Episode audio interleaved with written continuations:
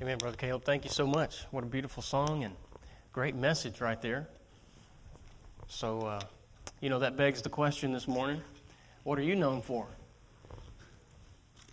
And I hope that the answer to that question would be something pertaining to Him, something pertaining to the Lord Jesus, right?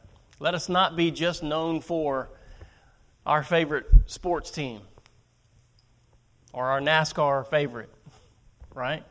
Those are great, and we should have good hobbies and all of those things. I do as well, but more than that, may we be known for our love for the Lord Jesus Christ and for His work in saving and changing our lives and who we are now in Christ. Amen. What a powerful testimony. Thank you so much. What a beautiful song. Take your Bibles, if you would, and let's open the Word of God this morning to Romans chapter 1. Romans chapter 1, we'll read a few verses there, and then I have another passage I'll have you turn to with me, and we'll take a glimpse into the heart of the Apostle Paul as we think about gratitude and our thankfulness and what it means to us. There's some thoughts that I want to share with you along that line this morning. Romans chapter 1, if you found your place, let's stand for the reading of God's Word. We'll begin in just a moment in verse 8. Romans chapter 1, verse 8. I would like to pray first, and then we'll begin reading right there. So let's pray together. Father, how we love you today and how we thank you for your goodness to us. We thank you especially for the Word of God and, Lord, for how you use it to encourage, to strengthen, and equip our lives. And we would ask you to do that just now as we spend time in your Word. We just pray that, Lord, you'll take charge of this part of the service. And Lord, that you'll have your way and your will and way in our lives, in our hearts. We pray by the Holy Spirit that you would guide the teaching of your word, that you would just be our teacher and guide today through the scriptures. And Lord, more than that we pray that you'll apply those things to our life that we need to know and learn and do. So we pray, Lord, that you'll just, Lord, speak to us in a way that we'll know what you want us to do as a result of what we hear today, that you'll challenge us and that you'll change us a little bit more and more into the image of Christ. So we ask you to do that perfect work in our hearts. Bless the reading of your word. Speak to our hearts now, we pray in Jesus' name. Amen. Romans chapter 1, verse 8, Paul says, "First, I thank my God through Jesus Christ for you all, that your faith is spoken of throughout the whole world. For God is my witness, whom I serve with my spirit in the gospel of His Son, that without ceasing I make mention of you always in my prayers, making request, if by any means now at length I might have a prosperous journey by the will of God to come unto you. For I long to see you, that I may impart unto you some spiritual gift, to the end you may be established. That is, that I may be comforted together with you by the mutual faith, both of you and me." Paul said in verse 8, "I thank my God through Christ Jesus for you all." I want to preach a message today that I've entitled, "Thankful for You." Thankful for you. Thank you. You may be seated.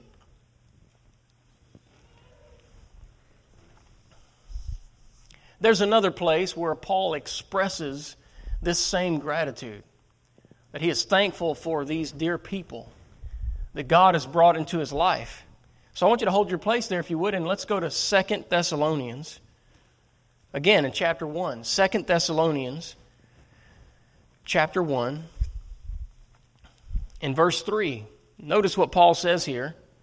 He says, "We are bound to thank God always for you, brethren, as it is meet, because that your faith groweth exceedingly, and the charity of every one of you all toward each other aboundeth." Well, he says a lot here, and we'll come back to look at that, but I want you to notice that he says we're bound to thank God always for you. For you. Paul's saying again, "I'm thankful for you." He's saying that to a person. So I was thinking about Thanksgiving, all that this holiday season means to us, and normally we would ask a question, and we would say, "What are you thankful for this Thanksgiving?" Right? And usually there's a show of hands, and we start to say those things that, you know, are closest to our heart or maybe first come to mind. Well, I'm thankful for this, and I'm thankful for that. And we're naming the blessings, the provisions that God has given us this year.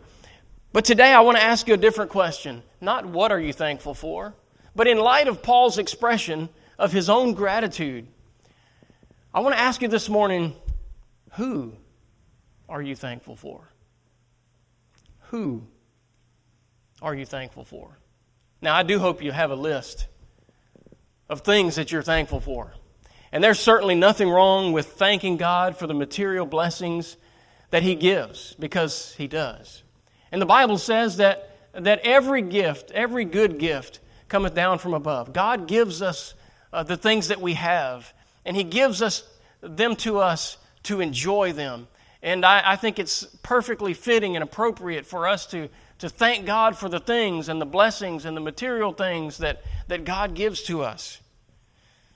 But I want to challenge you this morning to go a little deeper than that, or maybe a little higher than that, and think about this week. Think about who you're thankful for. Charles Spurgeon said, "It's not how much we have, but how much we enjoy that makes happiness." Boy, that's so true, isn't it?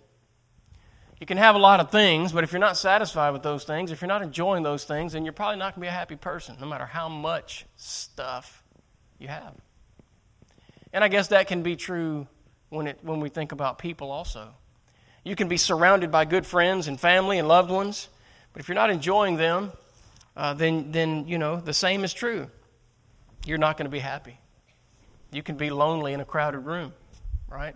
And so there's some depth to this that I want us to take note of as we think about our Thanksgiving this year. So based on Charles Spurgeon's quote, how much of what you have are you enjoying today? How much are we enjoying? Right? We need to think about that. Just give it some thought as we think about that. You see, happiness is not the goal. It's a byproduct. And when you achieve the goal, that produces happiness. Happiness is a byproduct of the goal. So you have to stop and think about, what are your goals? What are you looking for in life? What are you seeking after? Are you putting God first? There has to be an analysis of those things if you want to be truly happy and have the kind of joy that the Bible talks about. As I look at these two passages of Scripture, I see a common thread in the expression of Paul's thanks. He's saying, I'm thankful to God for you. Now, I know that he didn't live in the era we live in, and he didn't have the technology or access to it that we have. And so Paul, there's a number of things that naturally wouldn't have been on his list. He wouldn't have thought to thank God for the technology that we enjoy today, or maybe even some of the comforts, like central heat and air, right? It's nice to have a warm place to gather on a cool day. But at the same time, I'm sure Paul had a list of his own material blessings, things that he could thank God for. But on top of all that, he says, I'm thankful for you. And he says it to these two groups of people. I thought to myself as I reflected on that this morning, I was thinking, you know, this is a special thing. Paul went to a lot of places. He started a lot of churches. He met a lot of people. No doubt there were many more people that were endeared to him. But Paul didn't write back everywhere and say, I'm thankful for you. Isn't that interesting? No doubt, I'm sure you could say the same thing. Not everywhere you've been would you write back and say, I'm thankful for you. So then who are those people you are thankful for? Who are the ones that God has used to enrich and to encourage and to bless your life? Who are the people that stand out in your mind as you think about the life that God's given you, and who are you thankful for? I thought it was interesting that Paul took time to not only think of these people, but he took time to express that thanks to them. He's letting them know it. I'm thankful, brethren, for you. What a powerful truth and what compassion as Paul writes to them. I want to look today, and I want you to see why Paul is thankful for them. And I want you to see what he's looking at. What does he see? Look in Romans chapter 1 with me. and the verses there. He writes to the believers in Rome, and he says, I'm thankful for you all. And then he says, I'm thankful. First of all, I believe he was referring to their testimony. Paul said, I'm thankful for your testimony. He said, I'm thankful for you all that your faith is spoken of throughout the whole world. Wow, think about that. That's pretty powerful. You know, I looking at a study, obviously he was talking about the known world at that time. Paul never made it to the Americas, so I'm sure that wasn't in view of what he was talking about when he said the whole world. But naturally, he's talking about a long way off.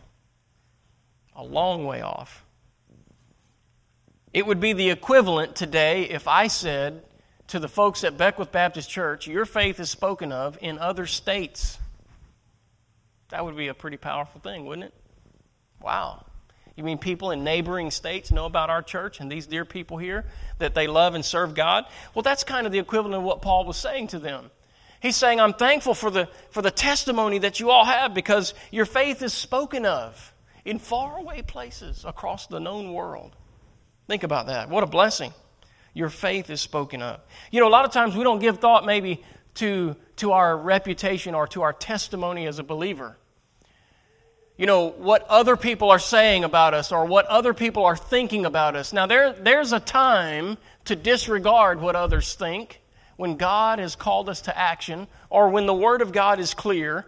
We are to do what's right and we're to be faithful to the Lord irregardless of what others may think of that.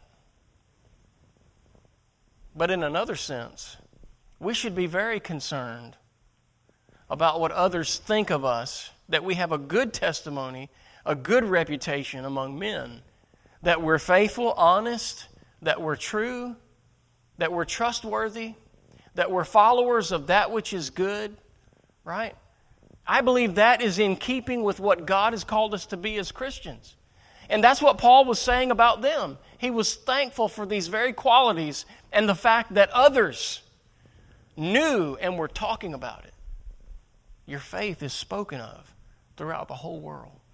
Hey, that's powerful. I want to ask you this morning, how much consideration have you, how much thought have you given to the power of your testimony? And are you doing what it takes to live the Christian life in a way that others know who you're following?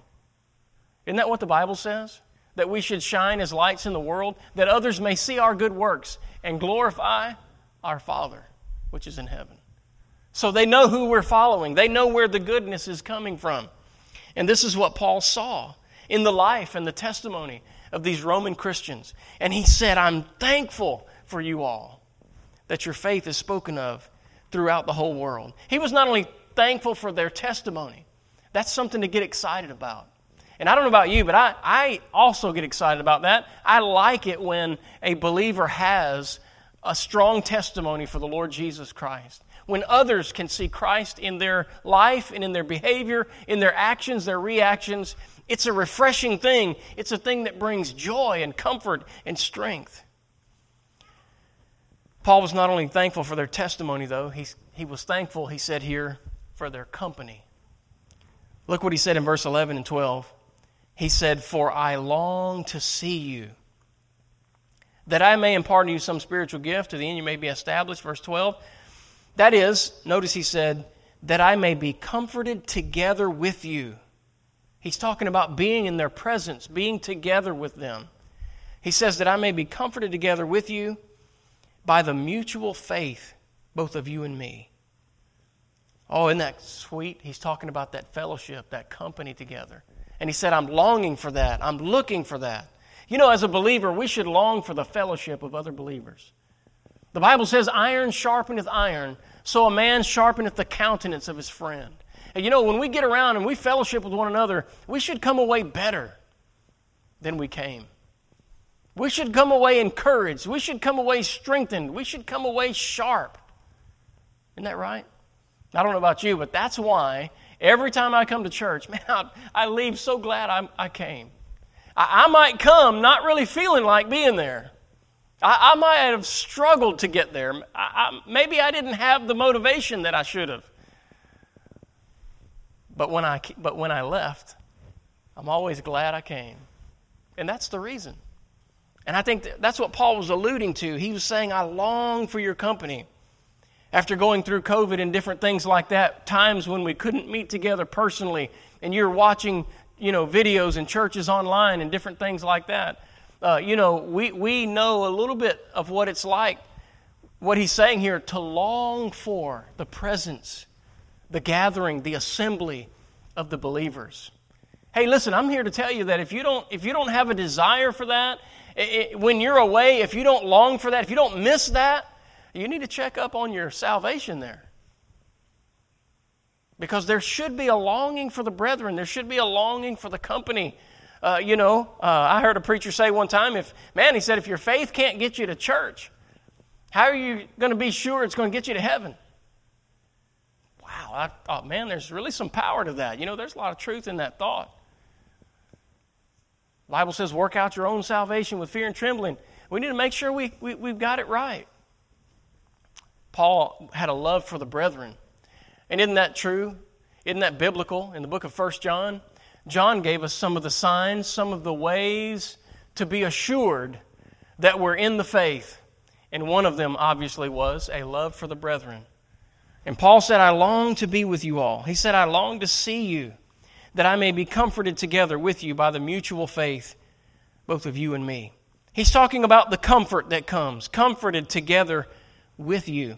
He's talking about the strength that comes from that company, from that fellowship, strengthened there by that mutual faith.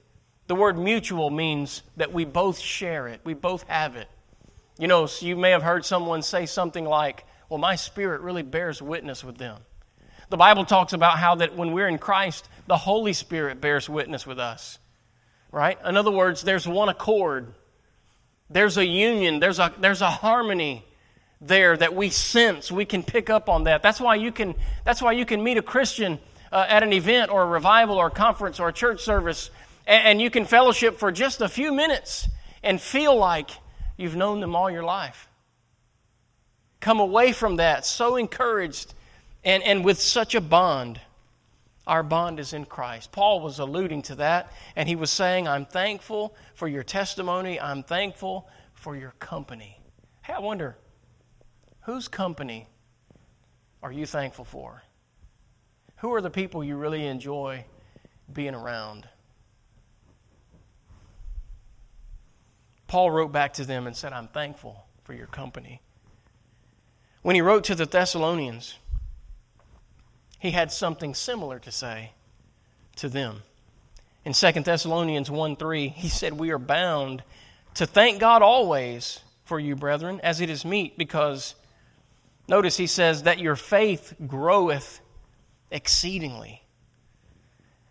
If you've ever labored in ministry, whether it's a children's ministry or Sunday school class, or maybe picking folks up, little kids on a bus route, something like that. If you've ever even greeted people at church and you just have an interest in people coming and learning and growing and developing, and you've been working with people any length of time, then you kind of can feel a little bit of what Paul's saying here to the Thessalonians. Now, he didn't say this to the Romans, but he is saying this to the Thessalonians. He knows that they're growing in their faith, and he alludes to that. He says, we're thankful to God always for you, brethren, as it is meet. This is the way we should feel, because why? Because that your faith groweth exceedingly. When you invest in another person and it causes their faith to grow, oh, listen, that's a cause to rejoice. It's meet, it's right, it's appropriate that you would rejoice about that and be excited about that for them, for their growth. He said that your faith groweth exceedingly. Hey, it's great when it grows even a little bit. But that's not what he's saying here. Their faith was growing a lot, by leaps and bounds, exceedingly, he says. And Paul was rejoicing, so much so that he wrote to them and he said, I'm thankful for you. And here's why. He said, I'm thankful for your spiritual growth. We need to be thankful for the spiritual growth of others. Can I give you a little test to keep what we call self in check. Make sure, as a believer, that you are never annoyed by someone's spiritual growth. Hello? Make sure that you are not annoyed by someone else's spiritual growth. You say, wow, preacher, I know that, but you know, these folks, they got higher standards than I do. Hey, you should applaud that. Man, they love God. They're trying to do what's right. Their standards are higher than yours. Then just, hey, wish them the best in Jesus. And then the next time you go to the prayer closet, you might ask the Lord, Lord, is there something I need to know? Is there anything I'm missing, Lord? You know, right? We just don't click right on that. They're a little bit beyond me. But you know, that's okay. Not everybody's going to dot every I. Not every believer is going to cross every T the same way. Paul and Barnabas had a big falling out, remember? And it was so thick between them, the Bible says they parted ways. But it turned out to be a good thing because each one of them then chose a partner and the ministry was multiplied. The efforts doubled because now instead of one team going out, they had two. And you know, sometimes through differences that we have, God works in great ways to bless and multiply His interests in this world. And we just need to applaud those that we think maybe have, you know, are beyond us or have maybe higher standards than we do or whatever the case might be. Paul is willing to applaud their spiritual growth, and we should as well. Hey, look, don't ever sign up for the devil and carry around your demonic water hose and go pour water on people's fire for the Lord. Don't run around discouraging people and correcting them out of what they're trying to do for God. Right? Now, there may be a time like Aquila and Priscilla. You remember them? They were a couple in the Bible who had church meetings in their home, and they dedicated their lives to serve the Lord. And often their paths intersected with the Apostle Paul. They were tent makers just like he, and they had that common work-related interest. And so they often communed together. But the Bible says on one occasion that Aquila and Priscilla, they took this young preacher who was excited in the faith and very zealous for the Lord. They had to take him aside because there were some things he hadn't learned yet. He was still preaching the baptism of John. Remember that? His name was Apollos. And the Bible says they pulled him aside and they expounded to him the things concerning Jesus and His resurrection. And from that little meeting, from that little discipleship, from that mentoring session, Apollos came out and continued his ministry of preaching, so they didn't pour water on his fire, amen. They did some good, and they instructed and helped him without dampering his spirit or his effort. And what they did was a comfort and a strengthening of his ministry. And later, Paul said about Apollos that he was a great orator. That's not the wording that he used, but he talked about how well Apollos could speak. Well, I wonder if that didn't have something to do with that couple who took an interest to just pull him aside and say, hey, we want to share some things with you. And they were things that helped and spurred on his ministry. They were things that caused him to grow. You know, that ought to be our interest in every other believer, their spiritual growth. Sometimes we're so self-centered and so self-focused. We see our need to grow, but we don't see theirs. Right? It's great when we can help someone else grow. It's great when we see others growing and we can experience that. It's great when we're in the presence of those who are growing.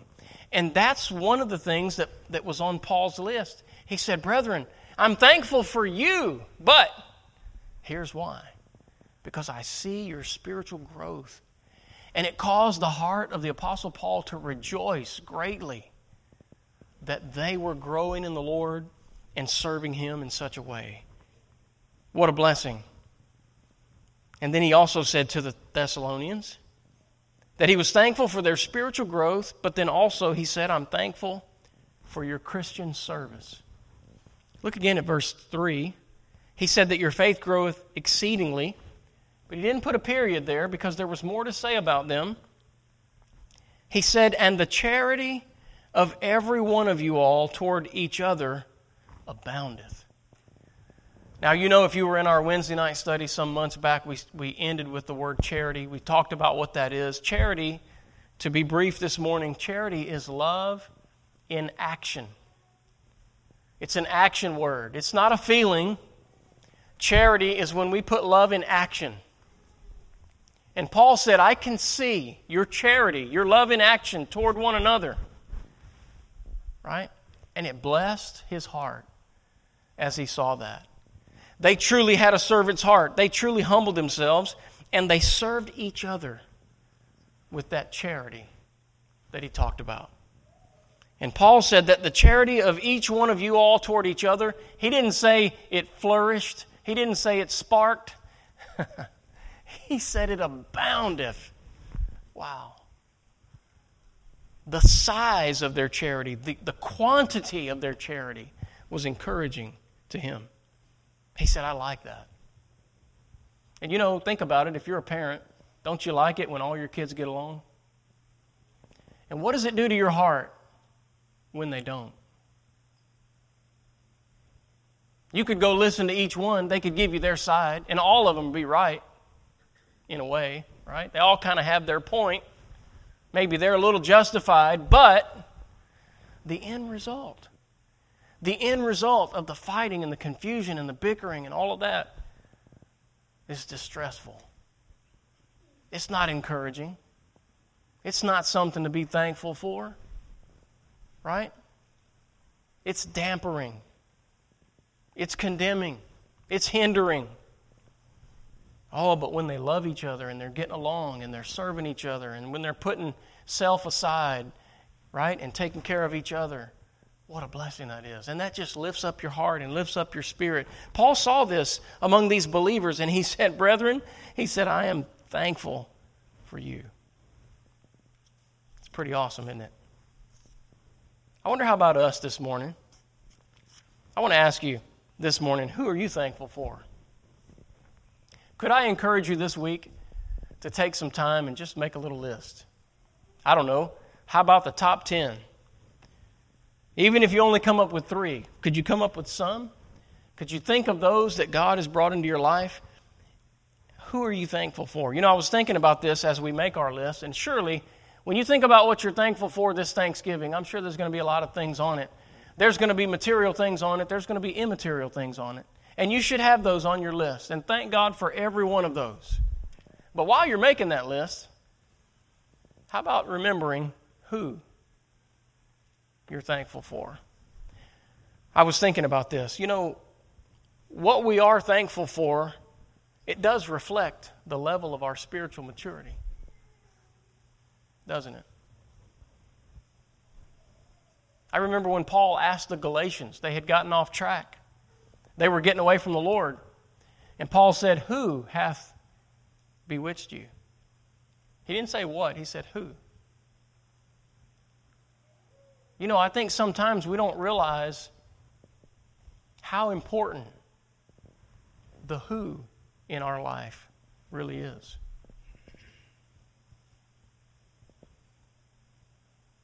Because of that importance, I think it's immensely fitting that we spend a little time and make sure we identify those who we are thankful for in our life. And then think about this. Once you identify who they are, think about this. What makes you thankful about them? What about them makes you thankful for their presence in your life? What is it about them? Put that down as well. And you might want to make it a little Thanksgiving challenge. Think of them, and then do what Paul's doing. Express that thankfulness. And I would say first to God, because He caused that anyway. He brought them into your life. He used their gifts and their abilities to bless you and help you. And I believe even now, God is leading us and helping us to reflect and identify those things so that we can realize the gratitude that's there. So thank God for that. Express that gratitude first to God, but then go a step further. Do what Paul's doing and express that gratitude to them. Express it to them. I wonder, have you ever wondered, have you ever thought if your ministry, if what you did ever mattered? You ever think that? And there's so many people in the world, there's so many Christians, hey, look, anybody can do what I did, it doesn't really matter. You know, sometimes we feel like that. And sometimes we think, well, you know, God could replace me 10 times. There's people with way more talents and abilities than I have. And that's true. But at the same time that's true, God is using you and God does use you. And it's very important at times that we realize that He is. If for nothing else, to keep our spirits up and to keep the faith and to know there is hope and help and God is working and there's purpose behind our service and our ministry to others.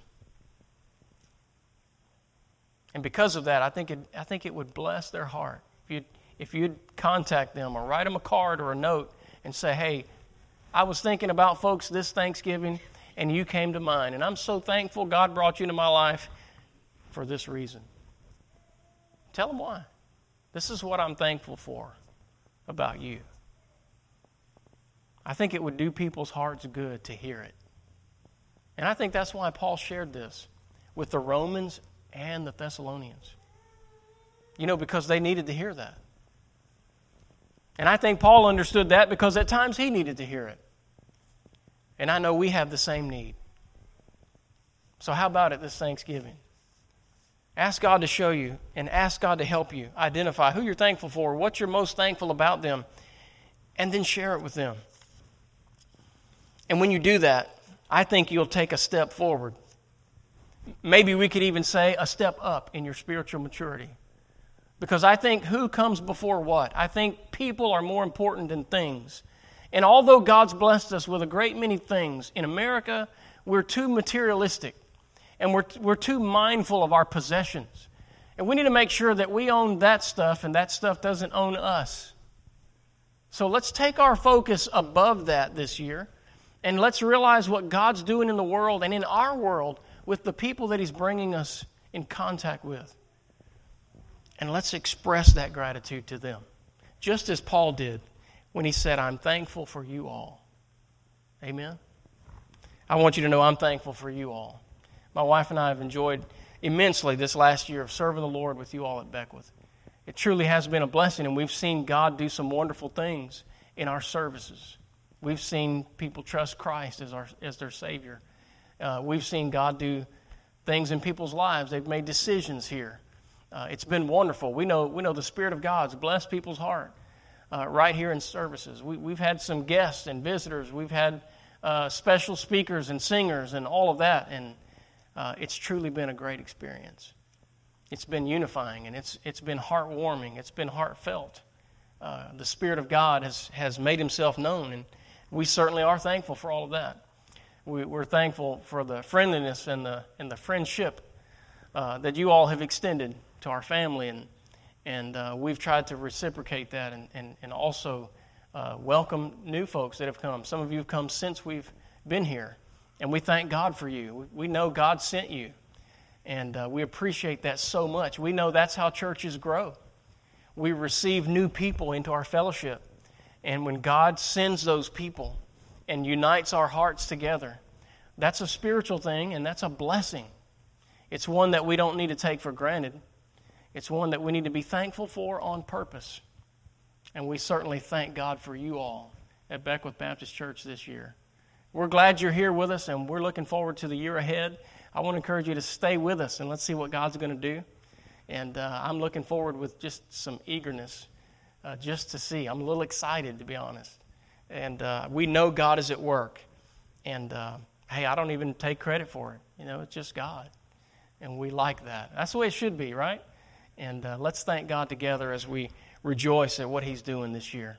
So find a little quiet time this week. And spend some time thanking the Lord for His goodness. Thanking the Lord for all the ways He's blessed you, materially, spiritually, physically, mentally, otherwise, emotionally. And then to make an effort to reach out to some others and thank them as well. And then enjoy that time together with family and friends as you have your Thanksgiving celebration and express that joy and gratitude in their company as well. Hey, listen, that'll make for a great holiday season, right? I think Thanksgiving's just kind of the beginning. We kind of get in the right spirit when we get thankful. And then we carry that into Christmas. And man, by the time Christmas is here, it's like, wow, we ought to be doing this all the time, right? Let's have Christmas all year.